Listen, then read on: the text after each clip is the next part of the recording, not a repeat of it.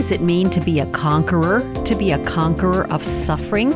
Romans 8 says, In all these things we are more than conquerors. If you wonder exactly what that means, you're not alone. Join me. I'm Christine Wyrtzen. This is our topic today on Daughters of Promise. Well, this verse from Romans 8 might lead me to believe that by doing something, I can get rid of the suffering. It says we can conquer it. Is there some magic prayer or the reciting of a series of verses that will eradicate tribulation, danger, and distress? Only time with God and getting older has revealed the meaning of this promise.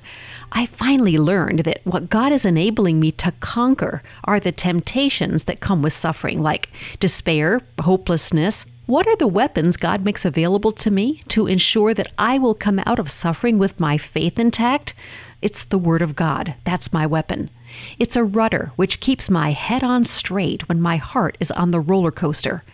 Good theology is a necessity. Solid beliefs about God and His sovereignty are my anchors in the storm.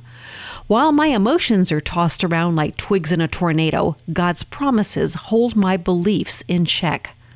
Ultimately, I battle for faith, and so do you. If our theology remains sound while the storm around us roars, our trust in God does not waver.